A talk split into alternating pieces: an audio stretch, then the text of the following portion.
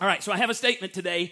I want to start off to get us into the, this talk, and here's the statement It is impossible to have a meaningful relationship with someone from whom you're only trying to get something. Agree or disagree? Agree, because if you don't, I'm about to waste that. But anyway, you're going to agree with that statement, right? Because think about your children. You've been gone for a long time and you come home. My children are grown, so praise God they don't do this. There would be a problem if they still did this. But when we were younger and we would leave, we'd come in. They weren't happy to see us. You know what the first question was? What'd you bring me? Me. And that was never enough, right? You, then you say, No, really, we brought you this. And they're like, Yes. And they run off. And then maybe later they want to hang out with you. But right then, they just want to know, What did you get me? Now, hopefully, as they grow older, my kids have. Rachel and Matt came over last night just to hang out with us. We're like, What are y'all doing in town? They said, Believe it or not, we drove up here to see you. And we're like, Oh, that's so sweet. That's awesome because I mean, you know, Lowe's is just down the road from us. So sometimes they go to Lowe's and they'll come see us, or Whataburger because they don't have a place to get their burger in uh, in Elkhart. So they'll come to Whataburger and they'll come. But last night they just came to see us, and it was awesome. A self-centered person will rob you of everything that you have and never think twice about it. They always have an agenda, and that agenda is themselves. And so marriages fail because of this statement. Churches fail, small groups fail, businesses fail, relationships fail because it is impossible to have a meaningful relationship with someone who's only trying to get something from you. I've lost count of the number of people who've told me over 37 years that I've been in ministry that, that I quit going to church because I wasn't getting anything out of it. Here's a news flash you got out of it exactly what you put into it. Exactly what you put into it. God looked down on the earth and he said, What the earth needs is my son. He, they need me. And people who call themselves Christians have been saying, That's not enough. Jesus, you're not enough. You need to do these things for me. You're not enough. They view, they view God as a vending machine. I want that, I want that, I want that, I want that, but I don't want to put any money in. I don't want it to cost me anything. You just need to meet my needs, God, or I'm walking away from you. God says, I'm, I'm all you need. So, so if, this, if this statement, if this is lost its meaning, go to the next one. The Word became flesh. Jesus, in case you don't know what that means, Jesus became flesh and made his dwelling among us.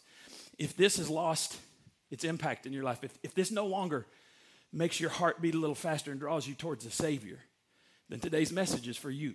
So please, please pay attention today. We're looking at John's eyewitness testimony of his three plus years walking around with Jesus, talking, living with Jesus, watching what he's, he did, listening to what he said, seeing all the things he did.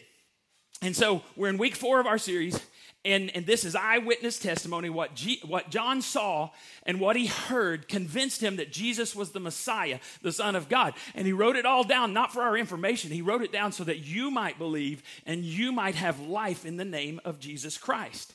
So John has this, this, um, this letter we call it it's a document in the new testament that centers around seven signs and i found i found this um, this graphic and we're going to use this the rest of time so i thought this was good the seven signs in john so this first one over here on the left is he turned water into wine where did he do that what was the town Cana, right?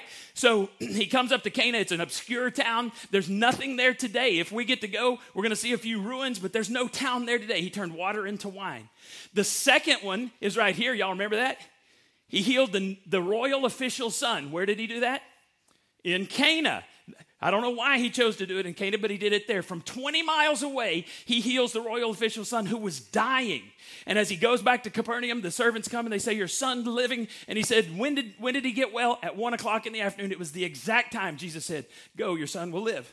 Last week we looked at this one. You remember that one? The healing of the lame man at the pool of Bethesda. In the shadow of the temple, right? Right outside the sheep gate.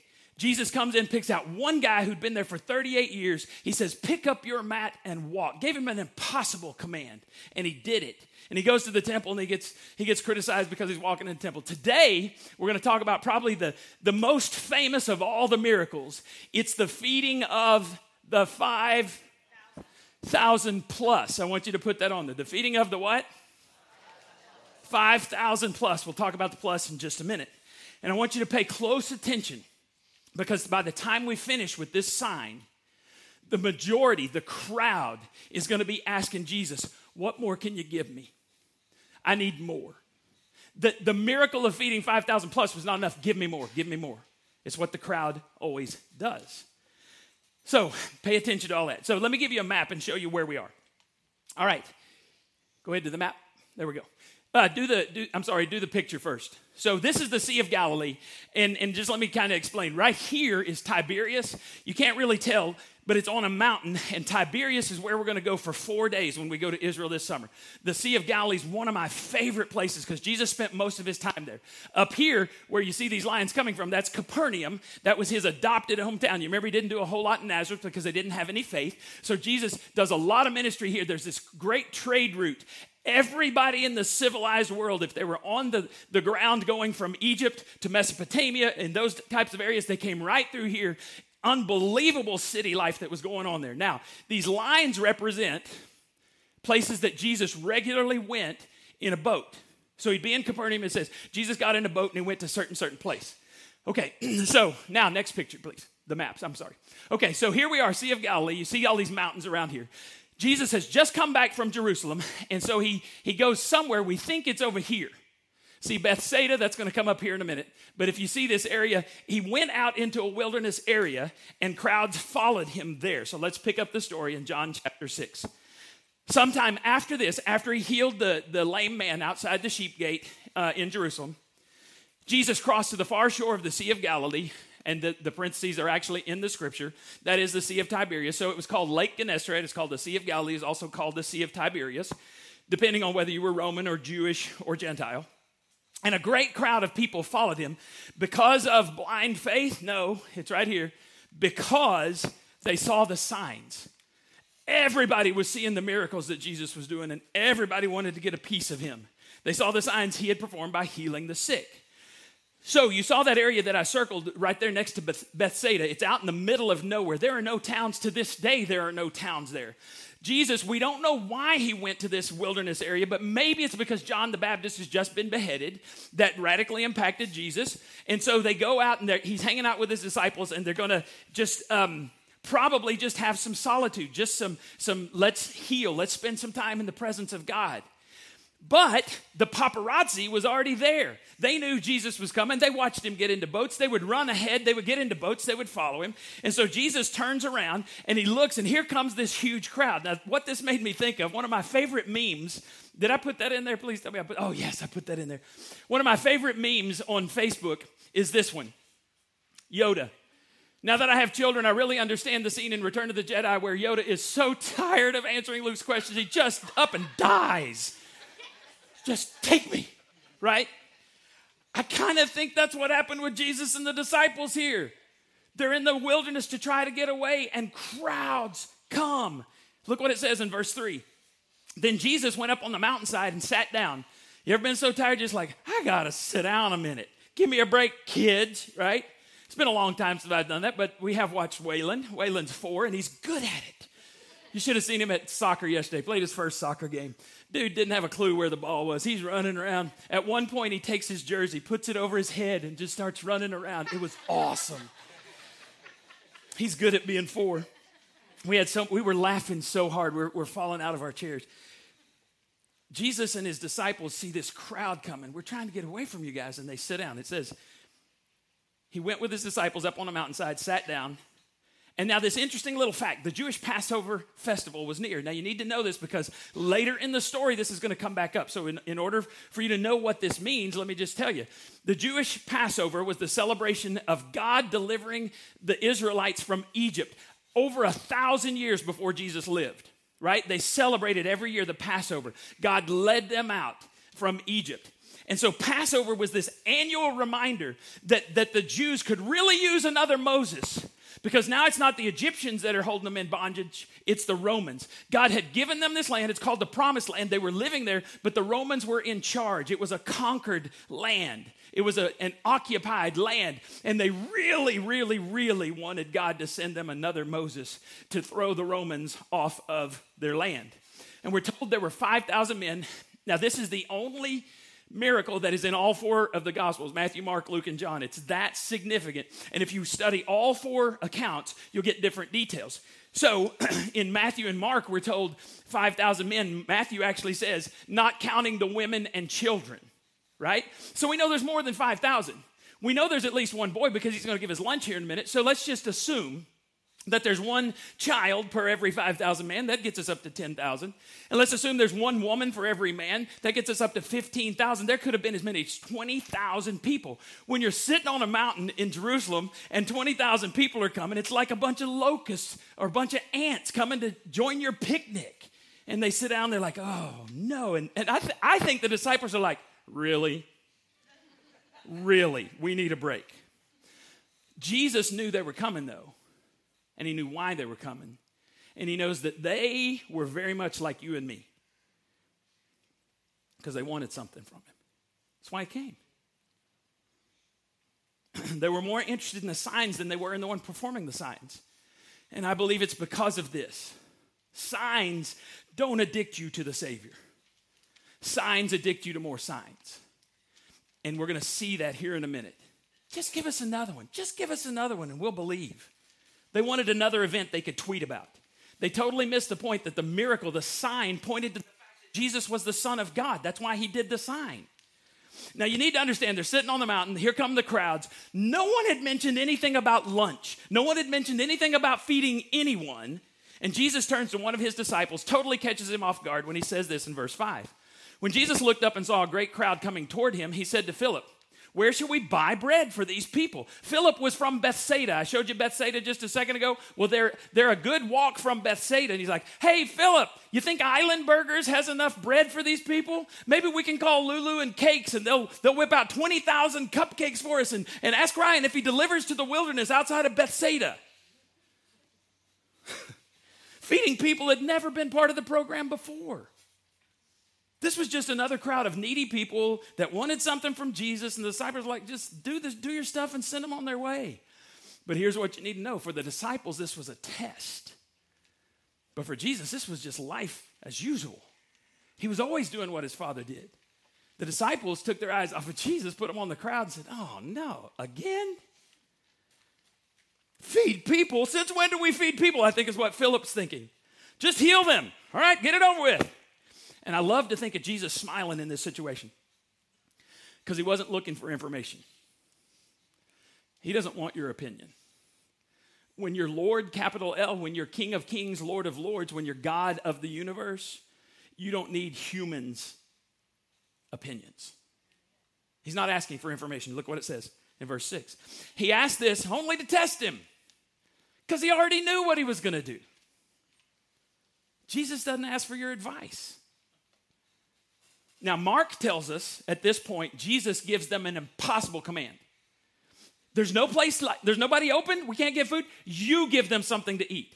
Last week, he told the, the lame man, stand up, pick up your mat, and walk. Impossible command, but the power was in the command, not in the person. It's not in the disciples here, it's in Jesus who already knew what he was going to do. And here's what I want you to know God doesn't bypass his people when doing his work.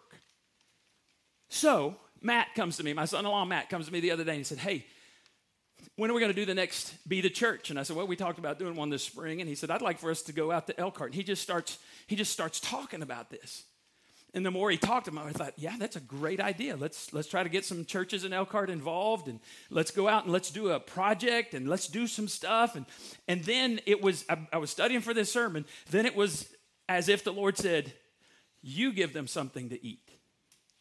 And so, whenever we go out there, we're looking at later in April, going out there on a Saturday and just doing some work projects. I want to have a big old barbecue in another church's parking lot. And we're not going to wear anything that shows our name. We're going to we're going to point people to whatever church we, we get permission to use their parking lot. And I want to give food to everybody in the neighborhood that we're going to help that day. Can you imagine going out there and just knocking on doors say, "Here's a bag of food." And oh, by the way, there's barbecue up there at that church's parking lot. And if you don't have a church to go to, why don't you go to that church this Sunday, tomorrow morning? You think God might like that? God doesn't bypass you. And some of you are going, some of our board members are going, how much is that going to cost? What does it matter? If the command was from Jesus. Now, if it's from Doug, it matters. and if it's from Doug, you'll hear about it the Sunday after. We are forming a search committee for our new pastor. the power's in the command, not in, not in the person receiving the command. Philip was from this area. Where can we get food? Nowhere. Not only that, he did the math. Look at verse 7. Philip answered him, It would take more than half a year's wages to buy enough bread for each one to have a bite. 200 days of, of daily wages, Lord, and not everybody's going to get a bite. Now, love this. Verse 8, another of his disciples, Andrew. And so we only hear about Andrew like three times in the scripture. And every time you hear about him, he's bringing someone to Jesus. And his most famous thing is he's, he's Simon Peter's brother. Peter's the most famous of them all. And, and he's, the, he's the brother. But every time you see him, he's bringing somebody. First time, he brought Simon Peter to Jesus. This time, he brings a little boy. Another of his disciples, Andrew, Simon Peter's brother, spoke up. Here's a boy with five small barley loaves and two small fish. This was the lunch of the poor. And he's like, okay, here's this kid, but what's that gonna do? How far will that go among so many? And here's the point. So, so whenever we, we open up the scripture, we always want to look at the context. What's going on in the Jewish world? But if we leave it in the Jew, Jewish world, it's a history lesson. We need to always pull out the timeless principle. And here's the timeless principle of this little boy that which we keep in our hands, we lose. Whatever you put in Jesus' hands, you keep. Jesus said, if you try to hold on to your life, you're going to lose it. But if you give up your life for my sake and for the gospel, Jesus guarantees you're going to keep it and it's going to impact eternity. I want to give my life for eternity. Jesus said, Half the people sit down. There was plenty of grass in that place, and they sat down about 5,000 men. So, the interesting thing about this is 5,000 is the exact number of a Roman legion. It could be more than that, but you had to have at least 5,000 soldiers to have a legion. So, there's an army of men at Jesus' feet, but nobody knows what's going on except 12 men, his disciples, the boy, and maybe the people down front. If you go with us and we go where he, he uh, did the Sermon on the Mount, and maybe even where they don't know for sure where he did the feeding of the 5,000. We just know it's in that area. But you think about having 5,000 or 20,000 people out there, only the people up front are going to see what's going on. Look what happens. Jesus then took the loaves, and the first thing he did was give thanks. The Son of God said, Thank you, Lord, for the, the lunch of a poor boy that you're about to do extraordinary things with. And he distributed to those who were seated as much as they wanted. And he did the same with the fish. Okay. I decided to try to think what this is like. I got me a, a hard roll and a goldfish. Thank you, Lord, for this hard roll and this goldfish that's about to feed this crowd. How many of you think that's going to work? I'm not going to try it, by the way, because I'm not God's son. I know him, I work for him, but I'm not going to try that because it'd be a trick. It'd be something that, oh, look at me. He took this and fed about 20,000 people as much as they wanted. Forget that spaghetti in the living room. Don't you want some of that, Aaron? Yeah. Have at it, bro. I did not plan that, but I saw you sitting over Jesus acts like the food trucks are about to rumble out of Waco. Now, just imagine we got 20,000 people on our hill going back down the hill. And we bring all the food trucks up and we say, Y'all just sit down and we're going to serve you. How long would it take to serve everybody a bite, much less serve them however much they wanted till they ate their fill? How long? Hours. Hours. you know, his disciples going, God, how much do you people eat? Verse 12.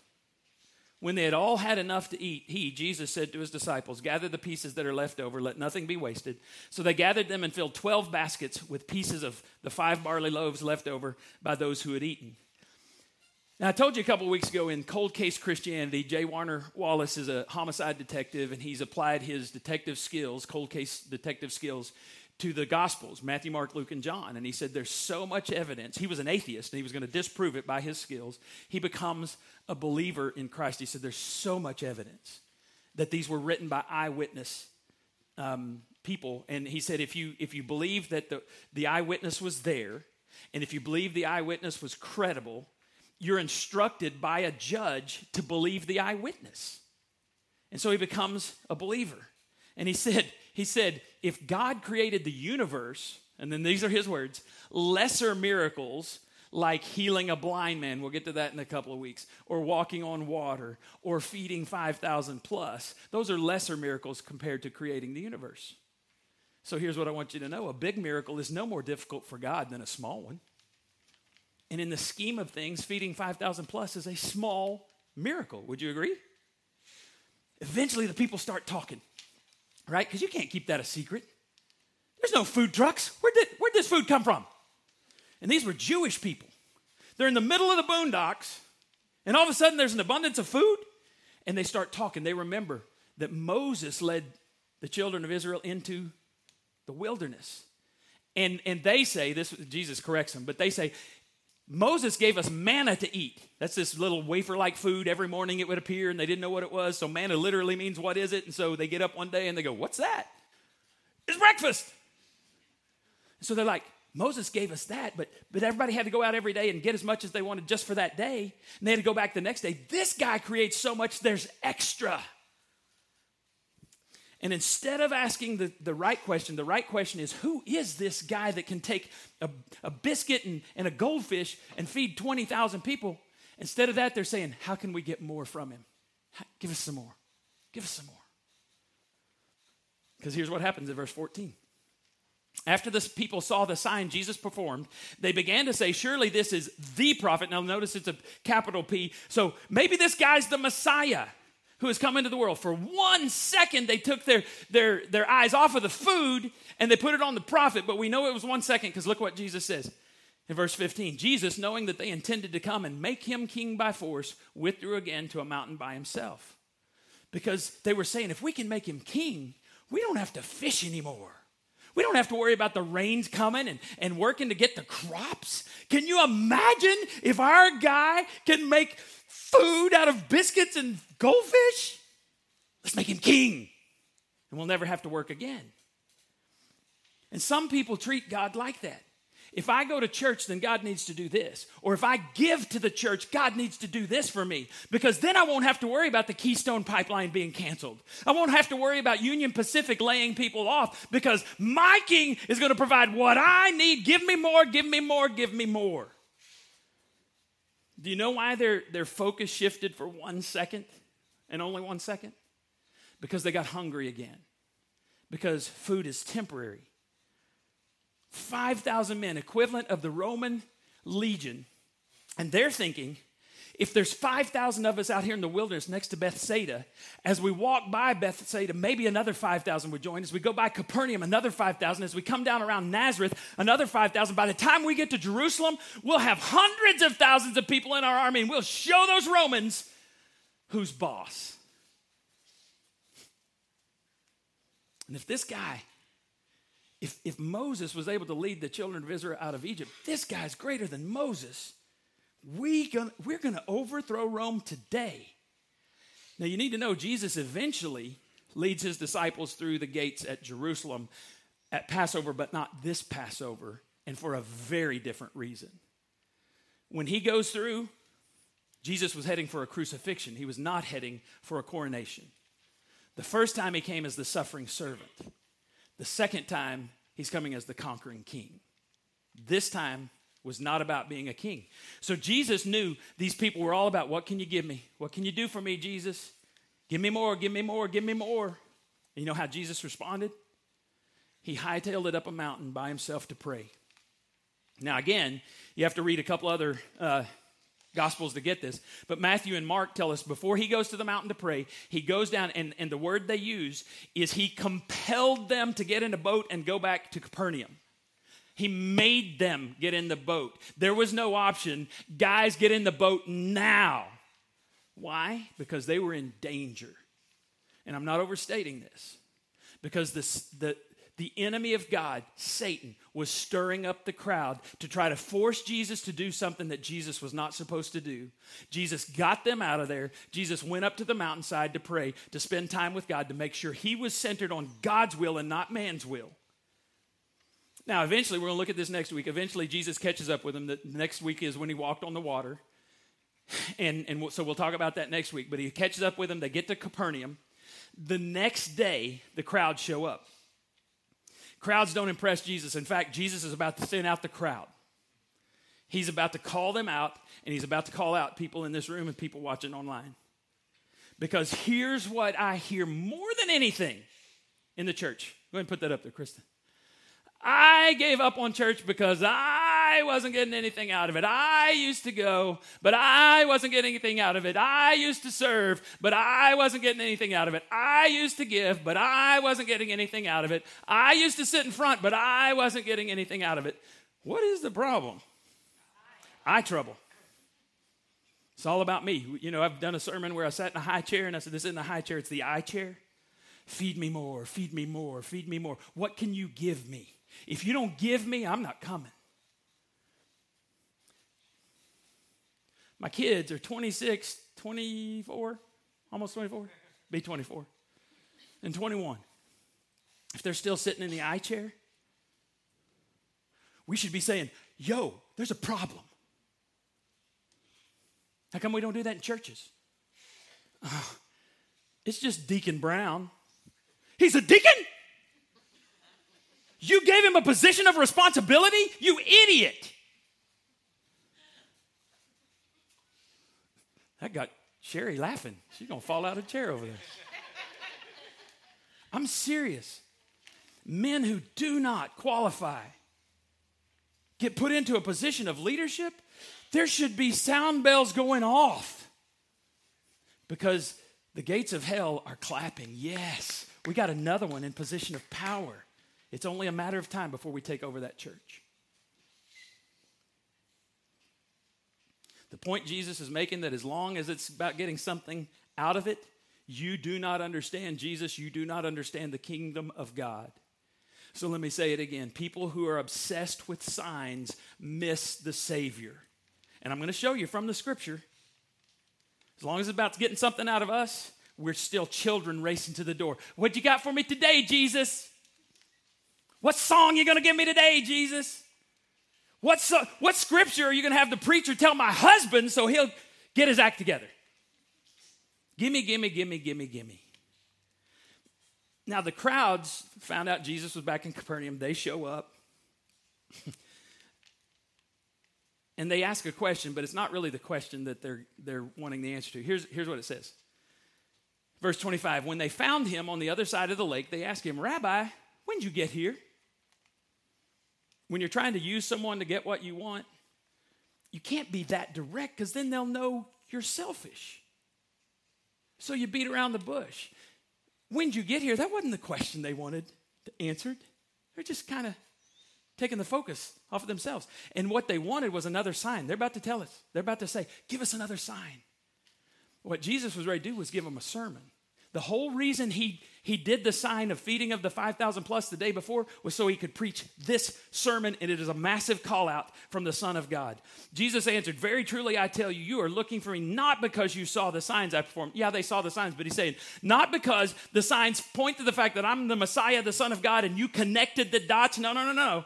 He says, You're here because you ate the loaves and had your fill. You're here for the food, you missed the point. You're camping around uh, out around the sign. And he said the sign points to the fact that I'm the Savior. And look what Jesus says in verse 27 Do not work for food that spoils.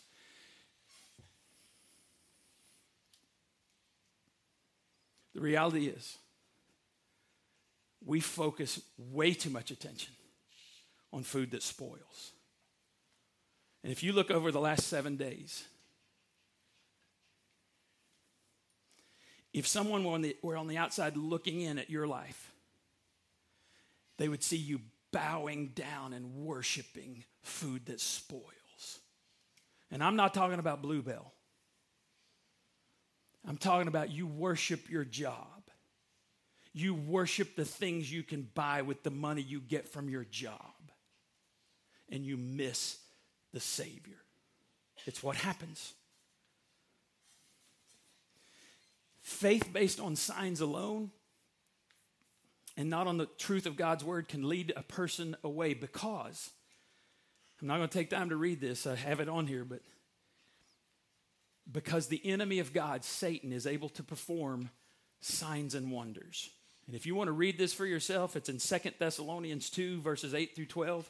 It says he's going to perform all kinds of signs and deceive even the followers of God if that's possible. So we need discernment now more than ever. Jesus says, don't obsess on the temporary, obsess on the eternal. In our men's study, both men's studies, we, we're looking at the same thing this week about a real man rejects passivity, a real man accepts responsibility, a real man leads courageously, and a real man invests in eternity. I want to invest in eternity. And Jesus said, It's not about your belly. Get in my belly. He says, Quit thinking about lunch. So they asked him, brilliant spiritual giants that they were, What sign? How about another trick, magician? Perform for us. We just need one more. That's all we need. What sign then will you give us that we may see it and believe you? What will you do? Perform for us, magician, if you want us to bow before you.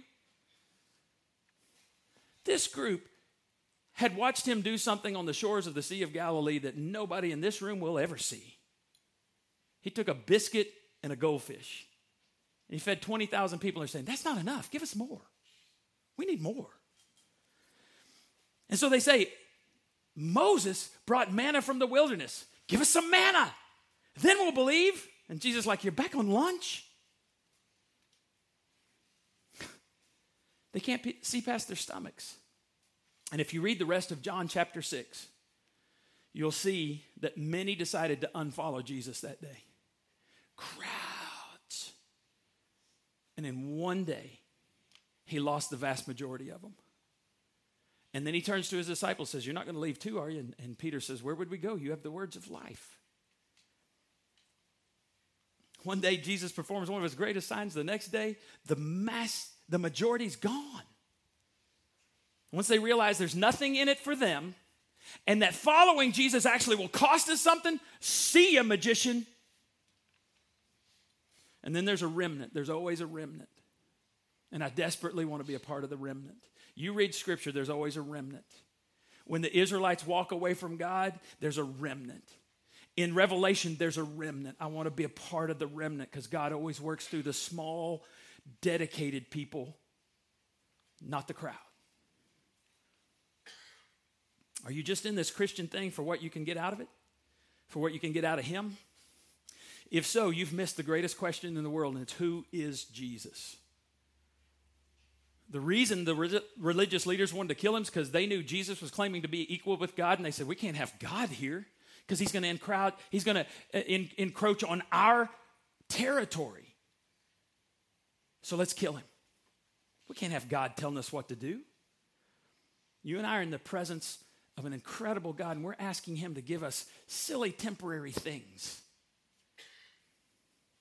God, I need a wife. And God says, No, you don't. You need me. You're not enough. I need this car. I need this job. I need, I need, I need, I need. And God says, What you need is me.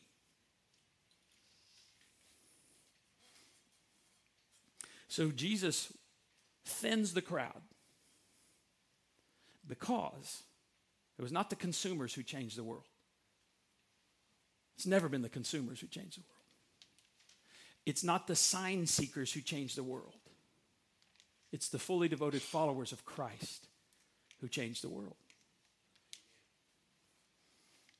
I hope you're not in it for lunch because you're going to miss the Savior. And I know this to be true because, because it is impossible to have a relationship, a meaningful relationship, with someone from whom you're only trying to get something.